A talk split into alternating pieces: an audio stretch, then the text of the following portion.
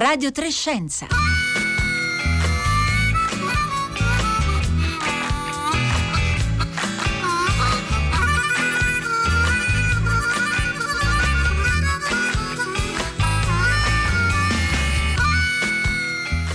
Buongiorno a tutti, bentornati a Radio Trescenza da Roberta Fulci. La puntata di oggi inizia in Canada, a Toronto, dove si trova il Fields Institute, che è un ente di ricerca matematica importante. Il Fields Institute fin dall'inizio della pandemia si è mobilitato per produrre eh, ricerca matematica utile allo sforzo scientifico collettivo per contrastare la pandemia. Hanno messo in piedi una vera e propria task force matematica e hanno prodotto la loro ricerca che in un caso come questo si traduce naturalmente in modelli e spesso grafici. Grafici che poi in molti casi hanno valicato le mura dell'istituto e sono finite sui giornali e come spesso accade con tutta questa esposizione mediatica sono arrivate anche le critiche e una delle critiche più frequenti è stata questa. Lo scenario catastrofico che voi con i vostri modelli matematici avevate preannunciato non si è mai verificato.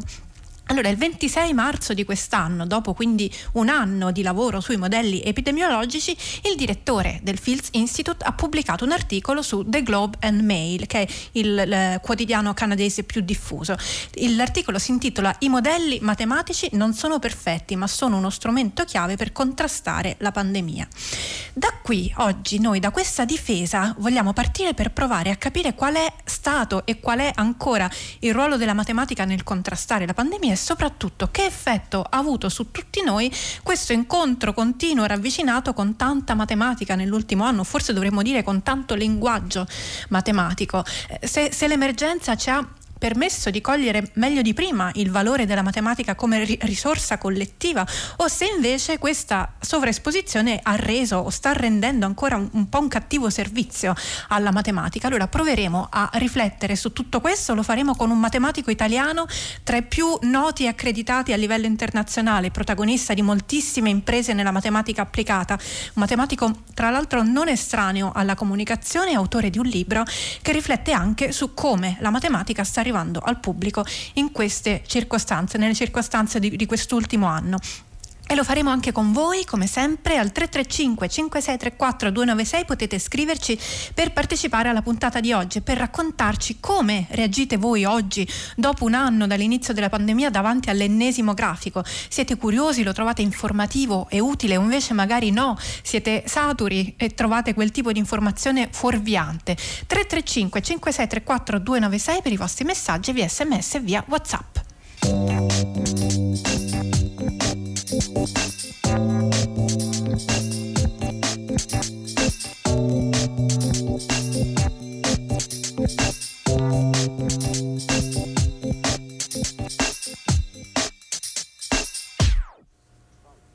Io do il benvenuto ad Alfio Quarteroni, buongiorno.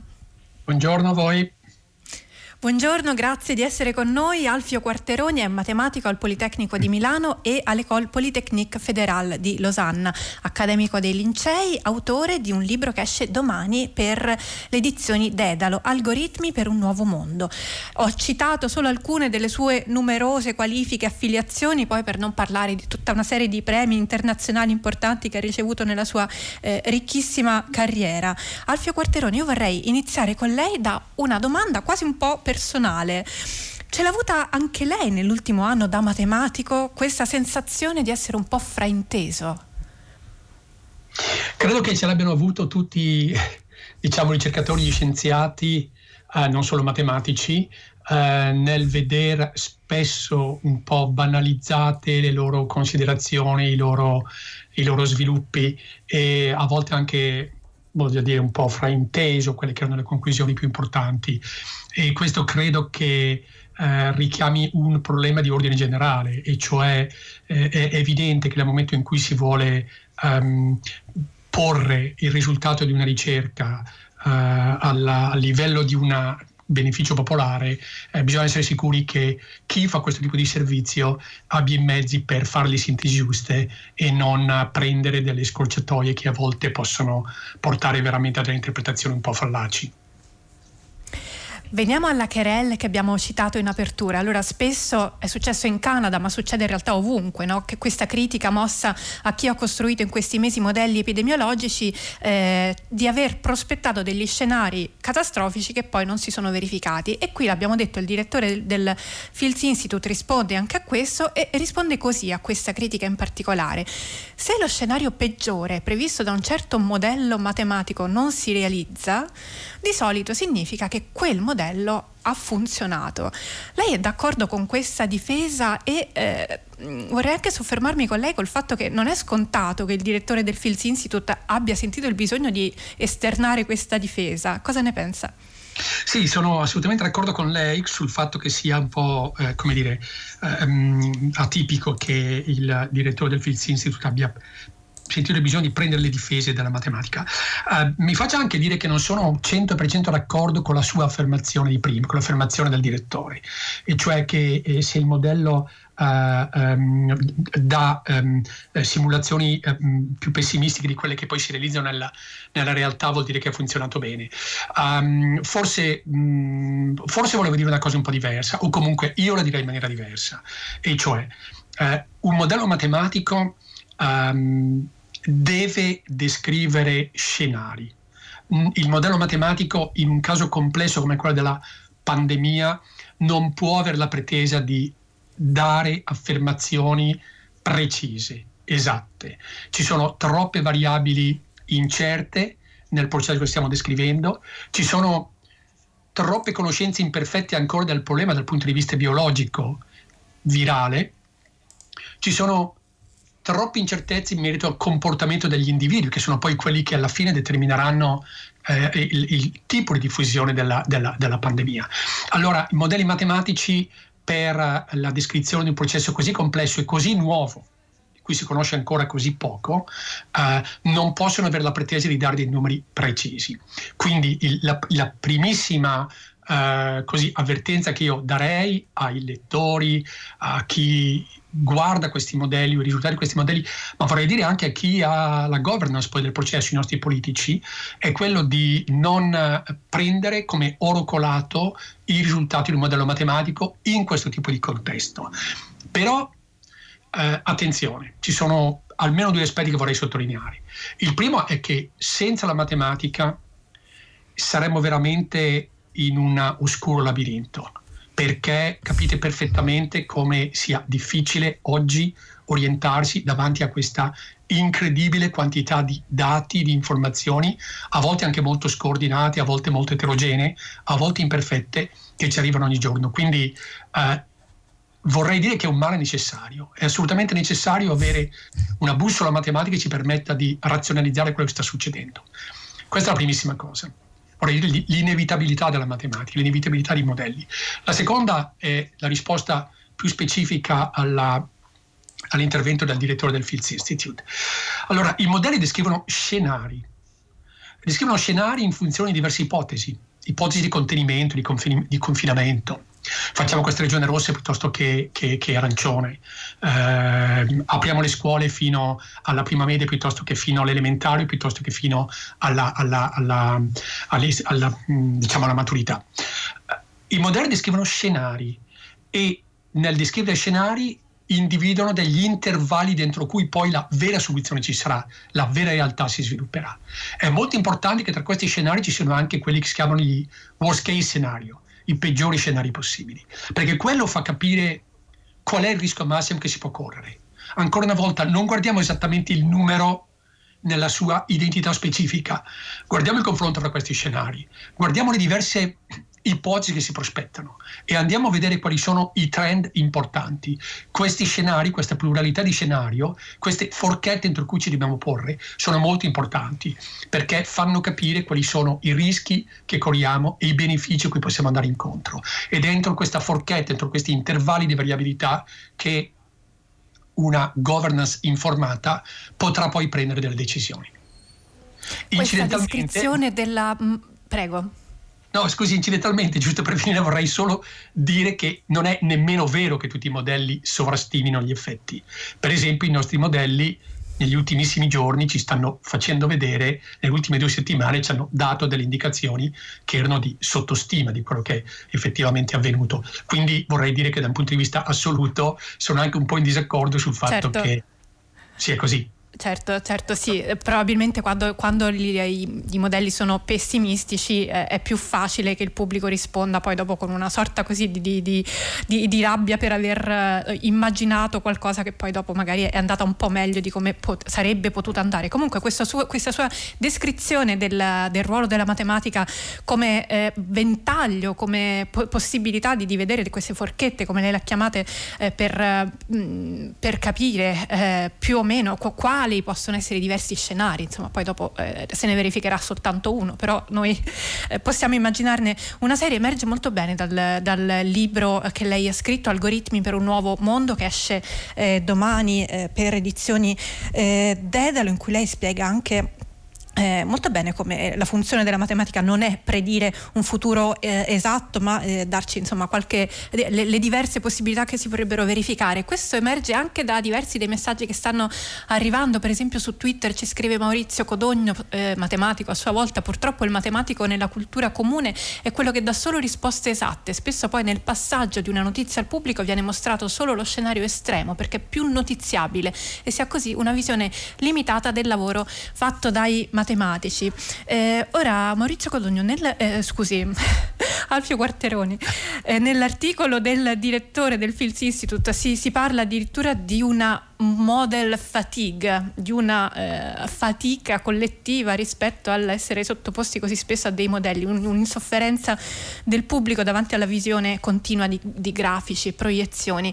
Qual è la sua percezione di come si è mossa la, la popolarità della matematica dall'inizio della pandemia? Secondo lei guadagna punti o invece ne perde? Temo che ne perda, temo che ne perda purtroppo perché eh, viene veicolata da persone molto spesso che non hanno la capacità di interpretarla in maniera corretta. Questo è molto grave, eh? questo ha a che vedere con una incapacità cronica del nostro sistema, paese vorrei dire, di eh, avvicinarsi alla scienza con eh, i giusti criteri, con i giusti punti di riferimento.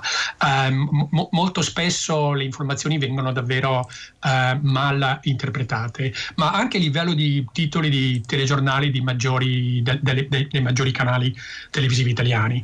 Um, è, è, evidente che eh, se pensiamo ogni giorno di cercare un conforto o, oppure di eh, capire di più del processo andando a confrontarci con quanto è avvenuto il giorno prima, eh, è chiaro che poi ne usciamo succubi, non riusciamo a capire esattamente eh, il significato di tutti questi confronti. L'analisi non si fa in maniera incrementale così, l'analisi si fa avendo sotto un modello che ci permette di dare un'interpretazione più razionale del processo. Bisogna avere una visione d'insieme e questo non è facile averla naturalmente. Eh, bisogna essere consapevoli del fatto che ci sono tanti fattori in gioco. I primi sono i dati. I dati sono quelli che ogni giorno il Dipartimento della Protezione Civile ci dà e sono dati eh, tantissimi dati, ma per assurdo, pur essendo così tanti, nonostante siano così tanti, non sono nemmeno sufficienti, perché mancano informazioni importanti, mancano informazioni importanti di stratificazione per genere, per esempio, quando ci dicono ci sono N ospedalizzati, M de- de- de- deceduti e poi eh, tanti nuovi positivi, eccetera, eccetera. Eh, è, è chiaro che eh, per uno che fa modelli come, come, faccio io, come fanno tanti altri matematici, ehm, queste informazioni eh, dovrebbero avere un raffinamento diverso. Dovremmo sapere una stratificazione per genere, una stratificazione per età. Dovremmo sapere quando uno esce dall'ospedale o dalla terapia intensiva se va a casa, in quali condizioni, o se esce perché appunto è defunto, oppure se ritorna in ospedale, in quali condizioni, eccetera, eccetera. Eh, voglio dire, è un processo molto complesso questo ed è un processo che ha tantissime sfaccettature e per coglierli in maniera corretta e per fare in modo che questa comprensione sia poi finalizzata ad essere utilizzata in maniera corretta da un modello matematico, beh, deve essere posta in modo accurato. Ecco, la mancanza di dati completi, eh, omogenei e eh, accurati è stato e continua ad essere purtroppo un problema per questa pandemia o per chi cerca di comprendere in maniera corretta diciamo, l'evoluzione della pandemia. Questo è un primo punto che vorrei Questo sottolineare. Della, della disponibilità dei dati è senz'altro un tema molto importante, insomma se ne è parlato eh, molto, se ne parla anche oggi su Domani, c'è un articolo che parla proprio di questo e insomma ce ne siamo occupati anche da questi microfoni, sicuramente è un tema eh, fondamentale, tanti messaggi stanno arrivando al 335 5634 296 sull'importanza del contesto. Eh, dovremmo ricordarci, ci scrive Moreno da Bologna, dovremmo ricordarci sempre che chi fa modelli si muove tra le variabili nascoste l'ignoranza dei dettagli ed è du- un duro lavoro farlo capire ai non addetti ai lavori. Ancora Paola, i valori assoluti che ci comunicano non hanno significato eh, se separati da, dal resto del contesto. Bruno, i modelli matematici ragionano in termini esponenziali. Abbiamo imparato a, a, sentire questa parola esponenziale in quest'ultimo anno, veramente in tutte le salse, la, la, crescita velocissima di una curva esponenziale. Per questo, dice Bruno, sono pessimistici. Sta poi alle decisioni evitare l'estensione esponenziale dell'epidemia. Eh, mm, Alfio Quarteroni, c'è un punto che forse è emerso poco in questi mesi di discussione e che lei invece chiarisce bene nel suo libro, eh, nelle prime pagine del suo libro, insomma molto agile e snello e la prima parte è dedicata appunto appunto alla pandemia e come la matematica si è proposta eh, al pubblico e, e anche insomma, all'interno della comunità matematica per eh, collaborare a questo sforzo collettivo e, e, lei ci racconta come i tanti eh, modelli epidemiologici eh, di, di, cui parliamo tanto in questo periodo spesso si rifanno per lo più a una matematica piuttosto datata. Allora, secondo lei esiste anche un po' il rischio che attraverso questa continua discussione sui modelli epidemiologici ci stia arrivando un'idea anche un po', un po riduttiva della matematica di oggi? Dunque, intanto sono molto interessanti le osservazioni che fanno gli ascoltatori eh, sulla, sull'importanza del contesto e sul fatto che eh, eh i modelli siano basati su una assunzione di comportamento esponenziale, eccetera. E, e devo dire che da un lato devo, li, li, apprezzo molto perché evidentemente sono eh, persone che hanno veramente fatto uno sforzo per capire. Dall'altro mh, anche questi fanno capire che c'è qualcosa che non, che non, è completamente compreso, il che non mi stupisce perché, eh, ripeto, è un, è un, processo difficile. No, non è vero che si fa un'ipotesi esponenziale, il modello tiene conto delle, eh, diciamo, di una varietà, variabilità che prevede il passaggio da, da, da, da compartimenti diversi, no? quelli degli infettivi, quelli dei suscettibili, quelli dei, dei dei, dei ricoverati, quelli dei guariti, eccetera, eccetera, e queste dinamiche sono descritte da equazioni, le quali in certe fasi del processo possono esibire un comportamento esponenziale, ma perché questo è intrinsecamente legato al processo stesso. Ci sono delle fasi in cui la crescita è esponenziale, perché magari il famoso RT è più grande di uno e quindi chiaramente diciamo, c'è una dinamica del contagio che è, che è, diffusiva ed esplosiva. Ci sono altre fasi in cui si mette in campo un contenimento per via di lockdown totali e parziali eh, o, o, altre misure, diciamo, quelle che si chiamano le misure non farmaceutiche eh, e ultimamente anche ovviamente le misure farmaceutiche, quelle di vaccini, in cui il comportamento non è per niente esponenziale. Ora, non è un'assunzione di principio quello che sia esponenziale, eh, attenzione, è una, casomai è un risultato del processo eh, che fa riferimento a determinati eh, momenti di evoluzione della pandemia stessa. Il contesto è importantissimo questa osservazione fatta da Moreno, cioè ci sono dei parametri dentro dei modelli che descrivono eh, per esempio dei comportamenti. Eh, per esempio cercano di capire al meglio, di esprimere al meglio eh, qual è il tempo di latenza, eh, quando uno è un infetto eh, asintomatico, quanto tempo ci vuole prima che questa infezione si manifesti. E queste sono questioni che hanno a che vedere con la natura, vorrei dire, biologica del virus. Questa non è la matematica. La matematica trae, trae vantaggio da questa conoscenza e più conoscenza c'è, meglio la matematica riflette, eh, la, la, riflette poi nel suo modello. Oppure eh, quali, quali eh, come dire, tassi di frequentazione ci siano tra adolescenti o tra ragazzi che magari non vanno a scuola perché la scuola è ancora chiusa e però il pomeriggio non è che stiano tutto il giorno a casa necessariamente e si frequentano, oppure qual è ancora il tasso di eh, frequentazione di una metropolitana in certe, in certe, fasi della giornata, eccetera, eccetera. Voglio dire che ci sono tanti elementi che chiamiamo parametri, coefficienti, che entrano nel modello matematico, che se sono stimati male perché non arriva questa informazione dal mondo esterno alla matematica, poi ovviamente fanno un cattivo servizio anche al modello. Per rispondere alla sua domanda, No, non sono d'accordo, non sono d'accordo perché è verissimo che il primo modello matematico probabilmente che sfrutta una idea di questo tipo, la, la, compartimentazione dell'intera popolazione, il famoso modello SIR, data ormai di, di un secolo, però poi i modelli sono evoluti e continuano a evolversi. Io penso di poter dire che per questo modello in particolare, scusi, per questa pandemia si siano proposti almeno alcune centinaia di modelli diversi e vi posso assicurare che la complessità matematica è straordinaria, cioè non è più il modello solo deterministico come lo era il SIR tanti anni fa, un secolo fa, eh, che cerca di predire in maniera appunto deterministica quello che succede utilizzando tre compartimenti. Ci sono, eh, naturalmente c'è un interplay molto importante con la data analysis, con la, con la probabilità, eh, con le equazioni differenziali, eh, con eh, le ehm, come dire, matematica su grafi che permettono di calcolare meglio la mobilità eh, tra, tra, tra, tra, siti diversi, tra città diverse, tra province diverse, tra persone di ehm, compartimenti sociali diversi che rendono i modelli di oggi talvolta anche eccessivamente ricchi dal punto di vista matematico. Non dobbiamo avere questa idea un po' ingessata del fatto che la matematica usi un modello per un certo tipo di, per una certa famiglia di applicazioni.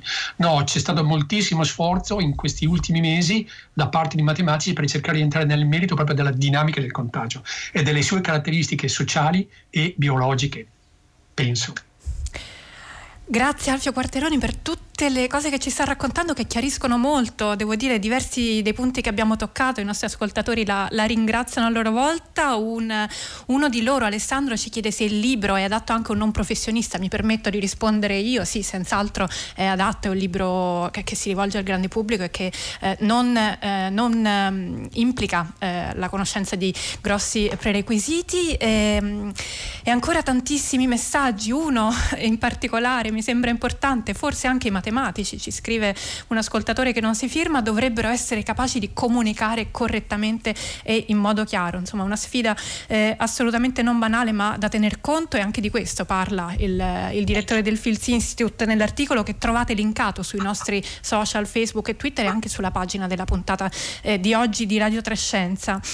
Anzia Quarteroni, lei eh, parlava dei molti modi in cui un modello si declina all'interno insomma, poi dei, dei diversi, eh, delle diverse applicazioni. Lei è un matematico applicato, a, applicatissimo direi, cioè ha contribuito a, a, fare tantissime cose diverse, a progettare la barca svizzera Alinghi che per due volte ha vinto la Coppa America, ha lavorato a modelli che descrivono i meccanismi cardiaci, al progetto di un aereo a energia solare. In questo suo ultimo libro eh, parla di, di snodi cruciali in cui la matematica ci guiderà nei prossimi anni, come l'intelligenza artificiale e il machine learning.